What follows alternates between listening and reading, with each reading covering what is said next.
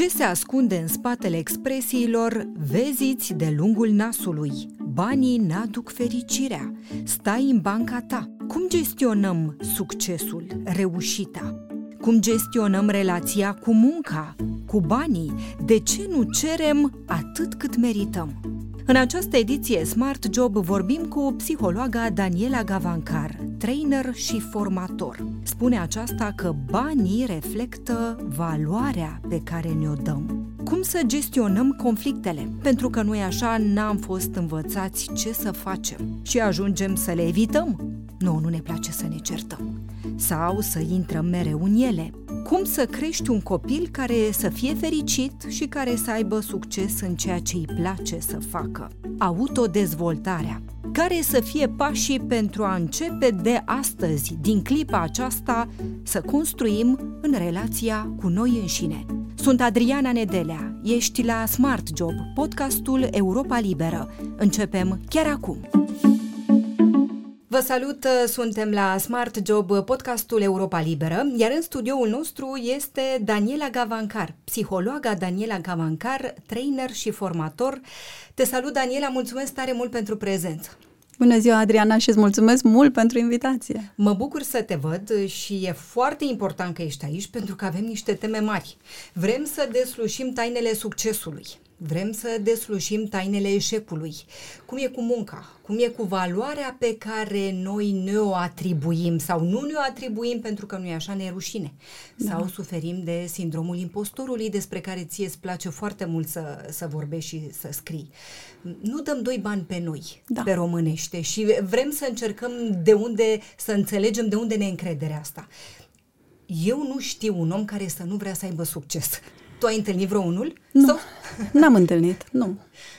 Mă gândeam că poate mulți, dar se ascund, știi, de frica succesului, eu nu vreau să, nu vreau să am succes.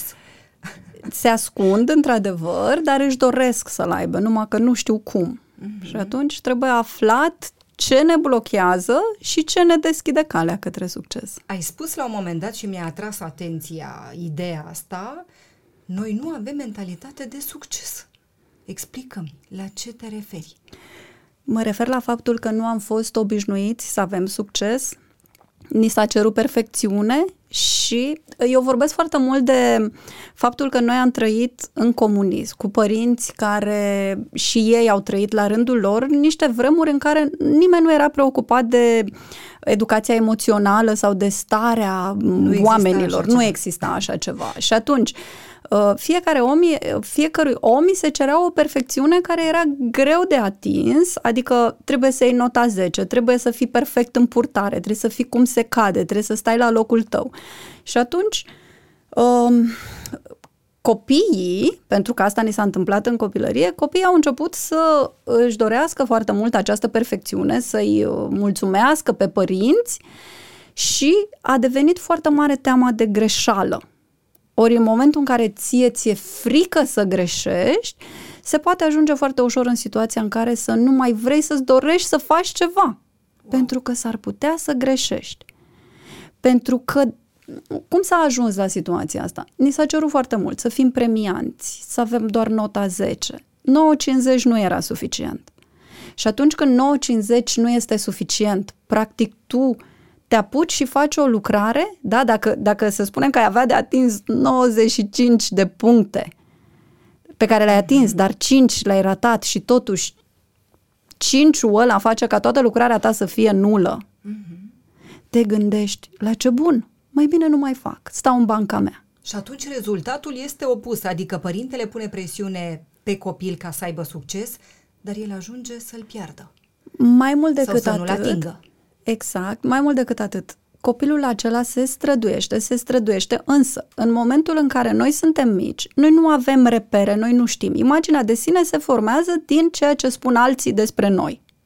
Și atunci, dacă celălalt spune că tu n-ai făcut bine, n-ai făcut suficient, tu, practic, îți aduni aceste repere, da, adultul este reperul tău cel mai important. El îți spune, el știe adevărul. El vrea să te încurajeze, adultul. Dar tu nu știi care, n-ai, n-ai, nu poți să judeci dacă e bine, dacă e rău, dacă are dreptate, dacă nu are. Dar tu practic înveți că nu e suficient ce faci. Nu e bine. nu ai demonstrat, nu ai îndeplinit așteptările și mai mult decât atât, unii părinți au fost dispuși să accepte un 0,5 minus, dar alții au pedepsit, mm-hmm. au țipat, au jignit și atunci copilul care a fost jignit pentru un 0,5 incorrect nu își mai permite luxul să greșească și atunci nu mai face. Cum va arăta ca adult acest uh, copil? Acest copil va fi un copil supus, va fi un copil care va asculta de cei din jur, fără discernământ, va fi adultul care nu va putea să spună nu, va fi adultul care nu va avea o părere, va fi adultul care va îndeplini sarcini peste sarcini peste sarcini la un pas de burnout, pentru că atunci când nu ți se permite să te odihnești sau să greșești, tu înveți că nu ai dreptul ăsta. Și de aici până la crede că nu meriți e doar un pas. Și ce relație complicată avem noi cu greșeala, apropo de a-ți permite și a-i permite copilului să greșească. Ți-e place foarte mult să jonglezi, să te joci cu vorbele din popor, cu expresiile românești. Și ajută-ne să înțelegem care sunt cele mai dăunătoare. Care sunt toxice? Acele vorbe um, vezi de lungul nasului, stai exact. în banca ta, taci din gură, tu nu știi. Uh, și mai mult decât atât, tu ești mic, tu să taci, stai la locul tău, nu te întinde mai mult decât te ține plapuma. Da? Uh, toate aceste lucruri uh, au fost uh, mult, mult date de, de la o generație la alta. Și atunci am fost uh, încorsetați și puși la un colț de unde n-am mai știut apoi să ieșim. Pentru că, gândește-te, părinții noștri au avut toată buna intenție. Au spus învață ca să ajungi bine. Mm-hmm. Dar, pentru că au pus această presiune, pedeapsă, jignire, agresiuni uneori, au ajuns să aibă copii extraordinar de buni, dar în permanență nemulțumiți. Pentru că un copil, de fapt, ce caută? El caută validarea și confirmarea părintelui lui. Dacă n-a avut-o, o va căuta în toți oamenii pe care îi va întâlni. Va, va căuta validare exagerată de la partener, de la șef, de la toată lumea. Validare pentru acei 0,5 pierduți în copilărie și nerecuperați și nevindecați vreodată. E vreuna mai periculoasă decât cealaltă? Nu neapărat și nu știu ce să spun. Poate că e mai puțin periculos când ai primit doar una, dacă le-ai primit pe toate, una peste alta, atunci e foarte greu să ieși în față. De ce nu avem încredere în noi? Pentru că de multe ori ne spunem nu merităm. Eu nu merit un salariu mai mare. Nu merit să mă duc să-i cer șefului mai mulți bani. Nu merit să mă promovez. Mi-e rușine să mă promovez. Mi-e rușine să pot câștiga mai da. mult. Da. Este un pas în plus atunci când spui că nu meriți. Dar oamenii cel mai adesea spun nu pot oh. să cer bani mai mulți. Nu știu că Uh, ei cred că nu merită. E un pas, uh, un pas în plus. Rușinea și vinovăția sunt singurele emoții învățate. Celelalte nu sunt învățate social, dar rușinea și emoția uh, și ruș, rușinea și vinovăția sunt emoțiile pe care le-am învățat în relația cu cei din jur. Și am fost învățați că e rușine să cere ajutor, e rușine să vorbești tu despre tine, lasă să spună alții, și atunci noi n-am fost obișnuiți să ne afirmăm rezultatele noastre, nu ne-a întrebat nimeni ce-ți place, ce nu-ți place, ce vrei, ce nu vrei. Ca să poți să te afirmi tu pe tine, trebuie să fii învățat și să ți se fi permis asta. Am fost învățați să nu ne lăudăm singuri. Lauda. Lauda este uh, atunci când transmiți o informație înșelătoare sau exagerată sau care să creeze confuzie. Însă prezentarea ta este total diferită de laudă. Să spui că ești bun la ceva sau că știi să faci ceva, aia, aia poate să fie absolut o prezentare și în niciun caz laudă. Dar nouă ni s-a contestat să vorbim despre noi, ni s-a închis gura. Și atunci nu mai avem pur și simplu curaj. Și nu cerem mai mult, deși am merita mai mult. Da, Așa este, dar uh, ce să spun, sunt părinți care, fără să-și dea seama de consecințe, chiar le spun copiilor în diverse conflicte, nu meriți nimic. Mm-hmm. Și atunci, când ție ți este spus asta din frage de copilărie, o dată, de două, de trei, tu înveți asta despre tine, că nu meriți. După aia, uh, noi în societatea românească n-am învățat iubire necondiționată. Iubirea noastră a fost condiționată de rezultatele noastre. Primești dacă. Îți dau dacă. Și atunci, evident că noi nu știm că merităm.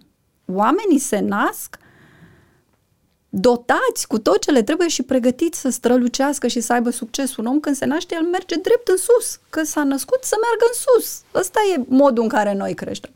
Însă, părinții noștri n-au știut că noi suntem pregătiți pentru succes. Ne-au încorsetat, ne-au condiționat și atunci noi nu mai știm că am fi luat-o înspre succes oricum. Ne îndoim. Ne îndoim pentru că ni s-a spus că nu merităm. Și la propriu și la figurat. Pentru că n-am luat premiul întâi, pentru că n-am luat 0,5 puncte, pentru că și pentru că și să știi că în spatele fricii de a cere bani, de exemplu, pentru muncă sau pentru promovare, există rușine de fapt. Rușinea faptului că odată poate n-ai luat 10. Rușinea faptului că poate ai picat un examen. Rușinea faptului că ți-ai făcut odată de râs părinții făcând mm-hmm. nu știu ce. Și uite așa, ne ducem ușor, ușor înspre sindromul impostorului. Oare câți din oamenii buni, oamenii care merită, oamenii care au muncit, oamenii care sunt serioși și cinstiți, suferă de sindromul impostorului? excrocii nu suferă de sindromul impostorului, ei își văd de drumul lor. Sindromul impostorului este specific intelectualilor și uh, se regăsește la anumite categorii de oameni. Uh, perfecționiștii sunt foarte supuși acestui sindrom al impostorului, experții, independenții, oamenii care vor să facă totul singuri și cred că dacă ar veni alții lângă ei, s-ar dovedi că nu știu și nu pot, experții care nu pot să-și spună părerea fără să mai citească o carte sau să mai facă un curs și încă o formare și încă o facultate și încă un master și nu se pot opri. Uh, perfecționiștii. Perfecționista. Oamenii nu se nasc așa. Copilul când e mic, el este fericit și liber și creativ, dar în momentul în care ești încorsetat și ți se cere să fii cu minte, să nu deranjezi, să îți vezi de lungul nasului, și ți se cere asta și în mod repetat ți se cere să fii perfect, să fii de 10, mai ales gândește-te, copii când sunt mici, ei sunt în proces de învățare. Mm-hmm. Dar nu le știi, le înveți, dar ți se cere totuși să excelezi. De la grădiniță, de la clasa 1, ți se cere să faci bastonașul perfect. Și atunci tu depui atât de mult efort să-l faci perfect, încât, evident, ajungi un perfecționist. Perfecționistul este foarte supus acestui sindrom al impostorului. Până nu iese perfect, eu nu pot să fac. Și atunci nu-și asumă statutul de începător. Un începător nu are cum să facă perfect. Practic, ce ne-au transmis părinții, ajungem să considerăm că ne definește, nu? Sunt niște credințe puternice, dar care, de fapt, ne limitează. Sigur, sigur. Da, ei au avut toată buna intenție ne-au au, au vrut, s-au gândit că ne vor motiva să învățăm. Și atât au știut la momentul respectiv. Și atât au știut la momentul respectiv, da, eu, eu tot explic asta. Noi, istoric și geografic, suntem absolut dezavantajați de vremurile pe care le-am trăit. Psihologia a fost interzisă în uh, comunism, dar nimeni nu era preocupat de dezvoltarea noastră emoțională. Ni s-a, uh, am fost întăriți în moduri care ne-au pus niște limite extraordinar de mari, iar oamenii nu știu ceea ce noi vorbim acum. Oamenii nu știu că din cauza temei din clasa întâi nu mai avem curaj să ne afirmăm. Pentru că nouă, în clasa întâi, ni se cerea să fim perfecți și să luăm 10, adică să știm. În momentul în care tu nu știi, nu știi să scrii, nu știi să vorbești, nu știi să te descurci, n-ai echilibru emoțional. Copilul nu știe să reacționeze. Copilul acum își formează toate abilitățile și totuși îi se cere să fie perfect. Ori dacă tu ești pedepsit atunci când ești mic, pentru că n-ai făcut perfect, mergi și ajungi să fii serios, perfecționist și asta ajunge să-ți blocheze dezvoltarea, pentru că tu nu mai îndrăznești să faci nimic decât dacă e perfect. Mm-hmm. Temător, practic. Devii temător. Temător, sigur. Relația cu banii e foarte importantă atunci când spunem uh, nu merit să cer mai mult sau nu merit să am un salariu mai bun, nu merit să um, uh, arăt cine sunt, nu să mă laud, ci să arăt ce pot să fac și ce știu să fac bine. Um, ce relație avem cu banii atunci când spunem banii ne aduc fericirea? Oh. Sau, uh, băi, nu știu, am avut toată viața ghinion, banii au fugit de mine ca de dracu. Da. Ce înseamnă o relație bună cu banii? Ce înseamnă o relație proastă cu banii? Uh, legat de asta, uh, banii nu sunt totul sau banii n-au duc fericirea, eu întotdeauna zic, banii nu sunt totul, dar nici iubirea nu e totul, nici mâncarea nu e totul. Însă banii, banii nu sunt buni sau răi, banii sunt utili pentru viață. Dar, din nou mă întorc la comunism. Atunci era un egalitarism care uh, se referea la toată lumea. Oamenii nu aveau bani, da? Deci nu aveau. Și dacă aveau, nu aveau ce o să facă cu ei, dar nu aveau. Dacă cineva avea bani, era suspectat că a făcut ceva necurat. Din vremuri uh, de demult se consideră asta, că ai făcut ceva. Mm-hmm. Și atunci, oamenii care țin la statutul lor de om cinstit și bun, nu vor să fie considerați că au făcut ceva necurat. N-aveai cum să faci bani cinstiți în comunism.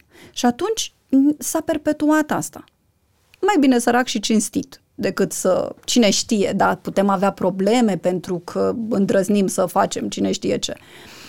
Uh, noi știm despre bani, pentru că la fel am trăit într-o perioadă în care nu s-a făcut educație financiară, doar ce am auzit în casele noastre. De exemplu, la mine în casă, se spunea că nu avem bani. Nu avem bani. Aveam bani doar pentru ceea ce se considera nevoie.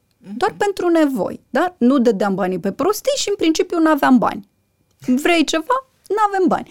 Asta era realitatea noastră despre bani. Eu cu asta am crescut. Am știut dintotdeauna că nu avem bani. Deși vedeam că poate au bani părinții mei sau... Dar realitatea noastră era că nu avem bani. Când crești cu asta, ce se întâmplă când crești cu asta? Păi, aia este realitatea pe care tu o știi. Mm-hmm. Atâta știi. Sau nu ne ajung banii, nu avem bani, nu ne ajung banii. Când tu crezi asta despre tine, asta este realitatea pe care tu o exprimi și pe care o trăiești. Pentru... Și o duci mai departe. Și o duci mai departe, da. Uh, sunt oameni care, dacă au trăit în această mentalitate, chiar și atunci când au bani, nu se pot bucura de ei.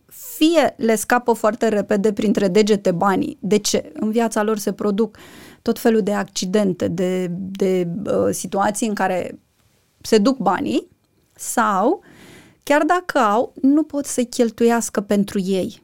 Adică uh, știi că are bani și îl inviți undeva, hai, uh, da, îți inviți o prietenă să mergem undeva și ea îți spune din start, eu nu am bani. De ce? Pentru că asta e realitatea cu care ea a trăit, cu asta vine în viață și o vezi, că nu-și cumpără ceva, că nu se bucură de viața ei. Pentru că deschizi gura și iese ce ai învățat în toată viața ta. Eu n-am bani. Și ajungi tot acolo. Practic îți validezi acea idee pe care tu o știai. O rescrii și o retrăiești și o retrăiești și o retrăiești. Și împiedică succesul asta, nu? Păi dacă tu știi despre tine că n-ai bani, sunt oameni care afirmă și tot asta spun. Eu câștig puțin eu n-am bani. Eu câștig puțin, eu n-am bani. Și tot așa trăiesc. Câtă vreme tu afirmi asta,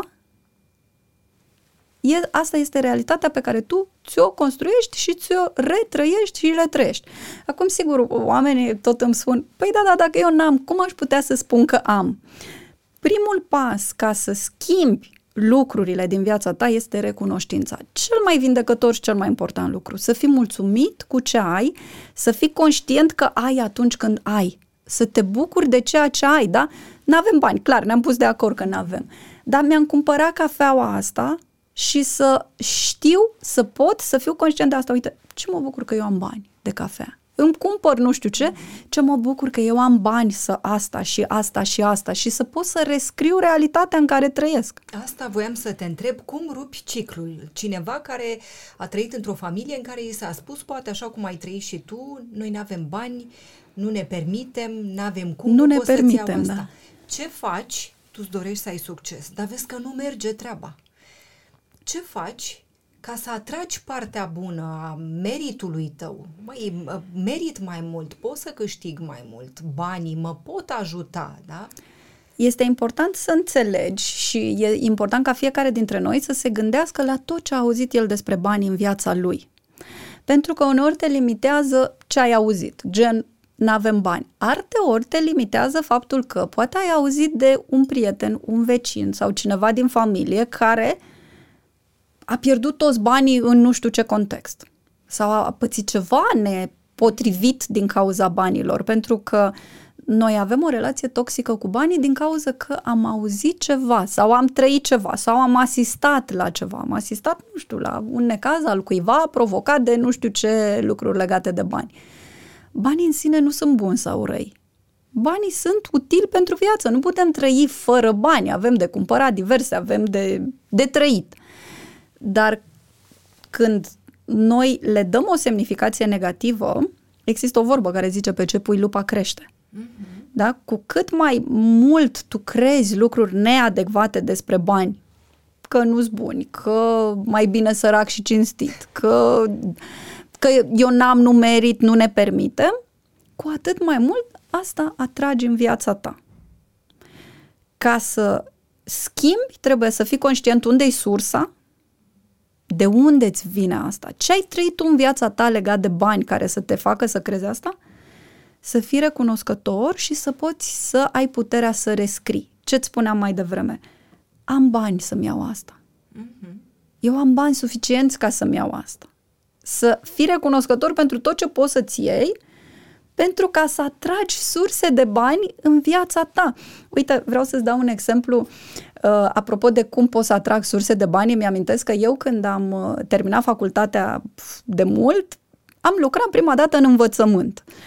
Și am lucrat acolo câțiva ani și am plecat uh, din învățământ, am lucrat într-o fundație și, mă rog, în alte părți. Și acum mă gândesc înapoi că uh, vorbeam cu cineva și tot îmi spunea, mă, dar eu n-am decât salariu, eu n-am cum să am alte surse de bani, nu, nu vin bani de niciunde. Și mi-am amintit că la momentul respectiv eu plecasem din învățământ și peste un an jumate sau așa ceva m-au sunat de la școala unde eu lucrasem să-mi spună că se mai dă un al 13-lea salariu sau nu știu ce, rest de bani. Și eu tot dau exemplu ăsta. Poate că tu crezi că n-au de unde să-ți vină bani, dar când crezi. Exact, că se poate întâmpla, nici cu mintea nu gândești. Poate... Practic, practic rămâi deschis la oportunități. Exact, Despre asta da, vorbim. Da, da, Să rămâi da. deschis la oportunități. Că nu știm. Mintea noastră e limitată. Mintea noastră nu știe care sunt sursele de bani disponibile pentru noi. Dar dacă tu tot spui, eu n-am de unde alți bani, mie n-au de unde să-mi vină alți bani, atunci tu ai dreptate. Și clar că n-au de unde. Ai spus într-un interviu, uh, banii reflectă valoarea pe care ne-o dăm. Noi da, înșine. așa este. Banii reflectă valoarea pe care ne-o dăm și nivelul nostru de merit. Cât credem că merităm. Ce vreau să spun cu asta? Eu mă uit în uh, profesia mea, da, la psihologi. Când intrăm în profesie, toți suntem temători, lucrăm pro bono sau cu bani foarte puțini. Însă, dacă te uiți, după 10 ani de profesie, în general, psihologii merg la foarte multe formări și fac multă, multă, multă școală. După 10 ani de lucru, te uiți și vezi că sunt psihologi care uh, lucrează cu 150 de lei pe oră, alții cu 250, alții cu 400, alții cu 500 și te întrebi dacă oamenii ăștia sunt egali ca pregătire, ca experiență, ca număr de clienți, ca tot ce vrei din ce înseamnă pregătirea și experiența lor, ce face diferență? Mm-hmm nivelul de merit. Unii au conștientizat valoarea lor și faptul că atâta pregătire și atâta experiență îți crește valoarea și crește rezultatul clientului și crește beneficiile pe care le oferi. Și atunci tot ce tu oferi are un preț mai mare și o valoare mai mare și ai updatat asta, versus ceilalți care nu au putut să facă asta. Diferența doar aici este în mentalul nostru. Nu cred că merit mai mult, deci eu rămân aici. Și își explică asta nu prin lucruri care țin de ei, dar prin alți factori externi. Gen, zona geografică în care mă aflu. La noi în oraș așa este. Mm. Sau uh, oamenii nu știu ce. Versus aici, omul care își cunoaște valoarea, raportează uh, venitul la pregătirea lui, la ce a investit el în el, în formări, în uh, teste, în mai știu eu ce a făcut și în rezultatele pe care el le oferă clienților lui. Și atunci, da, crește nivelul de merit. Povesteam despre uh, dorința de a rămâne deschis la oportunitățile care pot apărea, nu-i așa? Da. Dar ce facem cu frica și stresul de a ieși din zona de confort, unde ne e bine? Păi, ca să faci o schimbare, tu trebuie să te lupți pe de o parte cu crearea noului obicei și pe de altă parte cu creierul tău, pentru că orice schimbare este percepută ca un pericol. Exact. Și atunci creierul ce spune?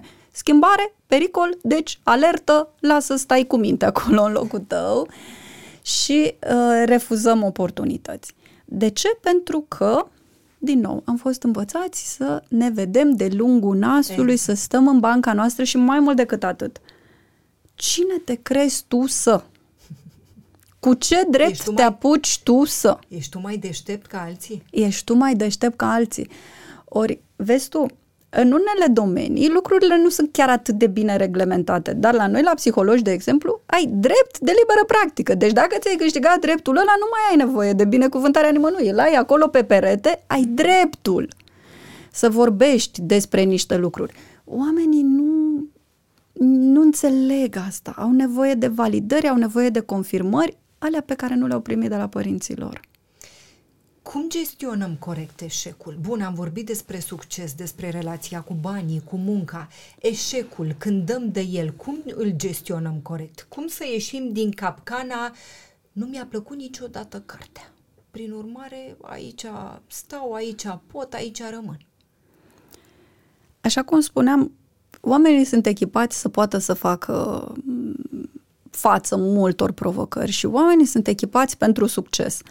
Ca să ai succes, este foarte important să ai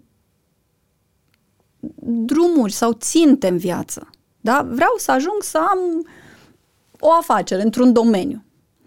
Este atât de important să înțelegi că dacă tu ai obiectivul, drumul până acolo s-ar putea să fie întortocheat. Dacă tu ai obiectivul și te raportezi la el ca la un far, da? Deci aici e lumina, aici eu vreau să ajung. Că te împiedici aici de autoritățile statului care nu ți eliberează nu știu ce aviz la timp sau te împiedici de un om care nu știu ce a zis sau te împiedici de faptul că la momentul ăsta n-ai nu știu ce bani, dar să ai farul. Astea nu sunt eșecuri. Sunt piedici pe care noi le avem, dar unde trebuie să facem dovada că noi merităm să ajungem aici.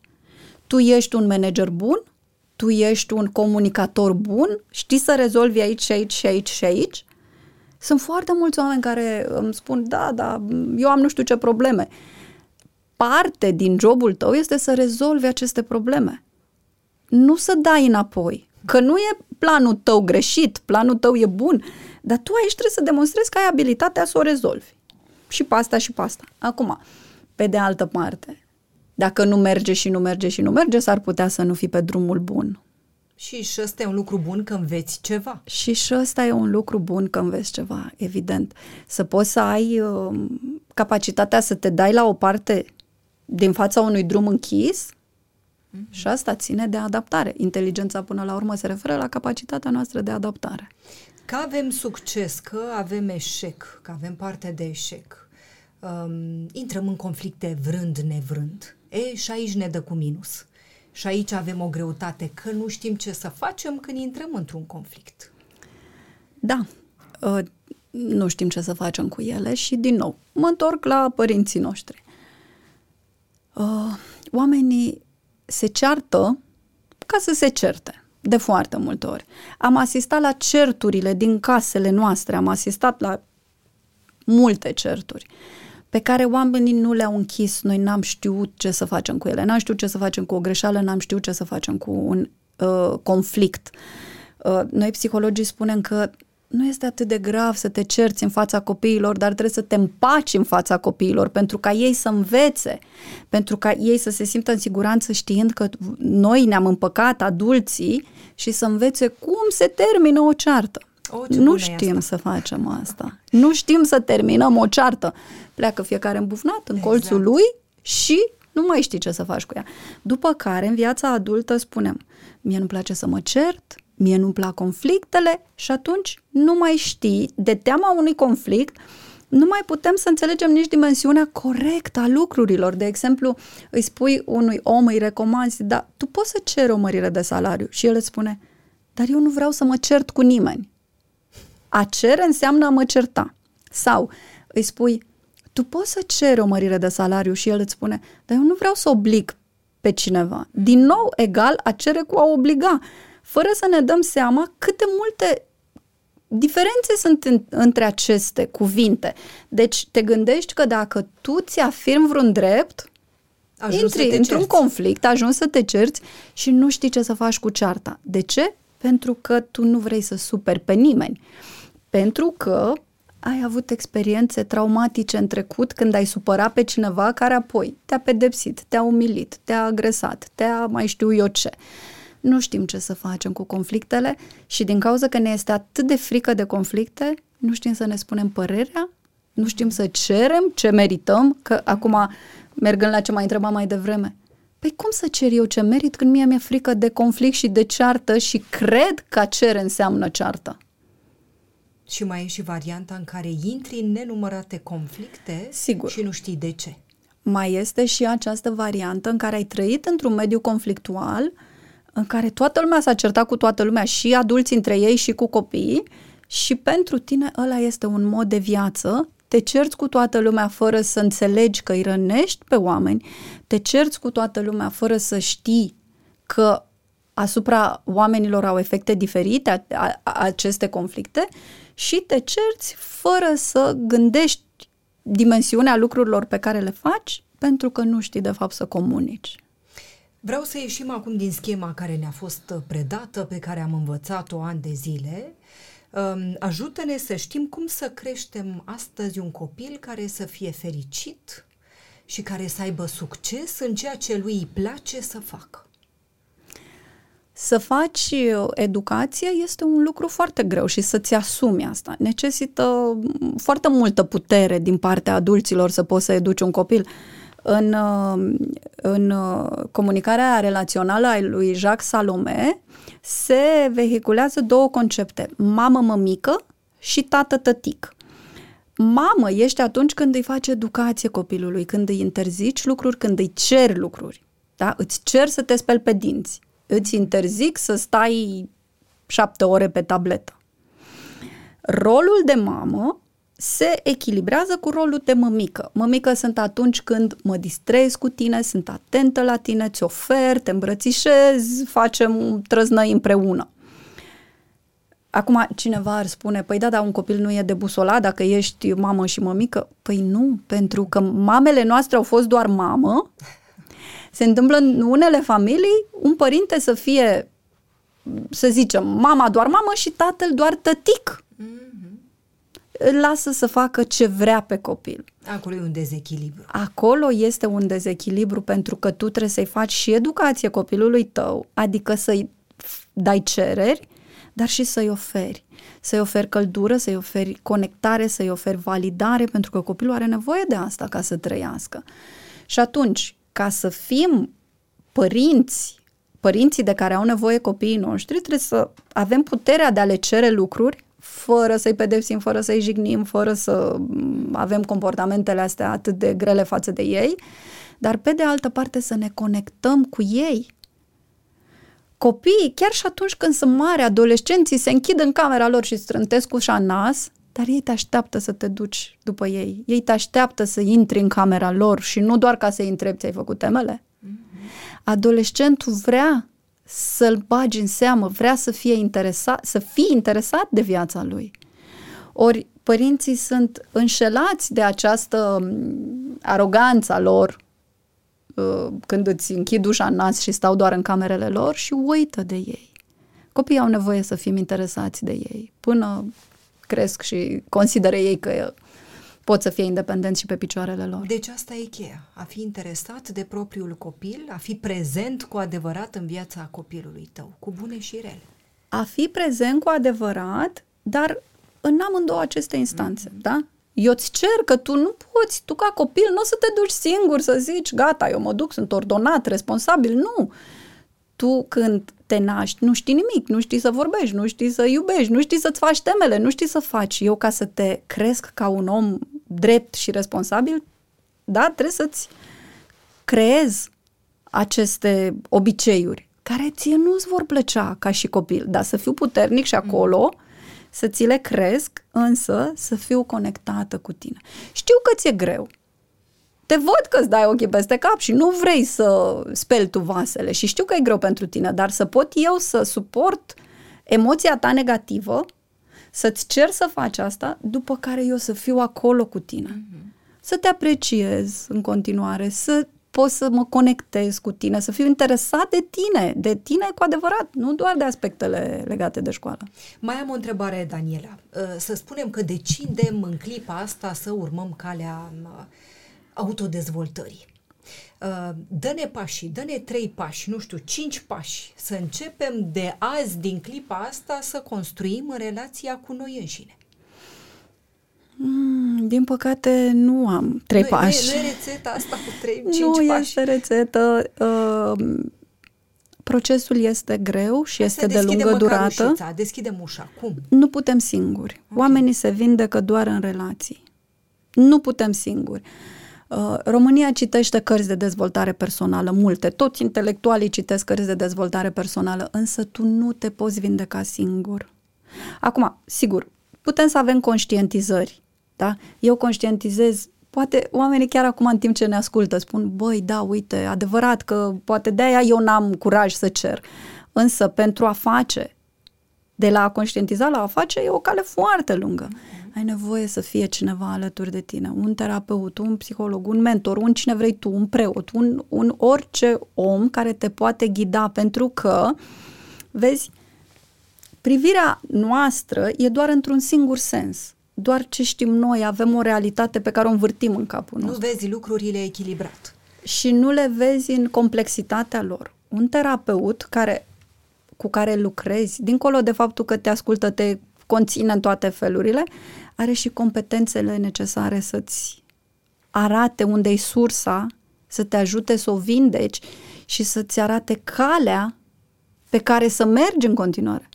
Asta, de ce spun că nu e ușor? Pentru că o gândire care s-a perpetuat 30, 40, 50 de ani nu poate să fie schimbată. Și mai ales ce s-a întâmplat cu noi a fost că trăind în epoca în care am trăit, noi am fost foarte mult în situația de a reprima. Nu ni se permitea să fim supărați. Mm-hmm. Plângi, îți arăt eu, îți dau eu motive să plângi. Mm-hmm. Am reprimat, am reprimat, am reprimat. Noi suntem generația de adulți care nu simt. Noi nu simțim, noi nu mai știm. Putem să trăim un, nu știu, o, o situație excepțională fără să afișăm nimic. Suntem experți la asta. Ori psihologul te învață să simți, să-ți rescrii toate aceste credințe limitative și nu poți singur. Ce îi spune omului care ți-ar răspunde acum e prea greu, e prea târziu pentru mine? Cum zice el, are dreptate.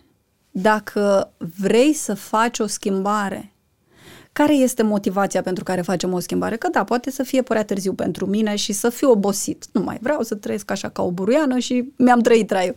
Însă, noi dăm mai departe tot ce nu suntem dispuși să vindecăm. Se duce așa. Uite, îmi spunea cineva, păi da, da, eu am zis că nu o să fac niciodată ca mama și tata. Și eu îi întreb, îi spui copilului tău, dă să pupe mama că trece? Toți facem asta. Tot dacă, dacă tu spui că nu o să faci ce a făcut mama ta, eu îți garantez că o să faci. Că aia este ce ai învățat tu, aia este ce știi, aia e... Așa sunt scrise circuitele tale. Dă să pupe mama că trece. Mm-hmm. Și întorci invers toată situația în momentul în care realizezi, nu, că faci asta. Sigur că da. Dacă, dacă înțelegi... De fapt, ce, ce înțelegem noi în terapie? Care au fost nevoile care nu ne-au fost satisfăcute? Ce am fi avut nevoie de la părinți și nu ne-au dat, să putem să ne dăm noi singuri. Într-o situație de conflict, nu știu, să dăm exemplu copilului care își face tema și nu știe și e greu și un părinte îl ceartă. Întrebarea este, ce ai fi avut nevoie să auzi? Păi aș fi avut nevoie să fie cineva lângă mine, să-mi spună sunt aici cu tine, te ajut dacă ai nevoie, te iubesc, te sprijin, te apreciez, sunt lângă tine. Cuvintele astea sunt cele care ne vor ridica nivelul de merit Asta nouă nu ni s-a spus, de asta nu avem curaj și nu credem că merităm, pentru că nu ne-a spus nimeni, sunt aici alături de tine. Te ajut, te susțin. Când tu ai curaj să-i spui copilului tău interior asta, asta te crește și îți ridică nivelul de merit, dar nu putem singuri. Și nu pentru că sunt eu psiholog, pentru că eu la rândul meu trec prin procesul meu terapeutic de mulți ani. Dar nu poți singur, indiferent ce profesie ai, nu poți singur. Pentru că nu vezi lucrurile clar. Pentru că fiecare om care vine la terapie de multe ori spune eu am avut o copilărie ok, ai mei nu. Ai mei, măcar că ai mei nu au făcut așa. Dar nu trebuie să fie avut, nu știu, niște abuzuri excepționale ca să îți fi limitat. Poate că ei ți-au spus, pa, nu știu, tu ești un copil perfect, tu ești un copil de 10, ești copilul pe care ni l-am dorit. Păi asta te-a făcut să nu dai ștacheta jos niciodată. Și devine obositor. Și devine obositor. Da. Întotdeauna vor exista provocări, dileme, dificultăți în viețile noastre, dar mereu există și soluții. Le căutăm împreună la Smart Job, podcastul Europa Liberă. Ne găsești oriunde ai acces la podcast. Sunt Adriana Nedelea, de la Europa Liberă, pe curând!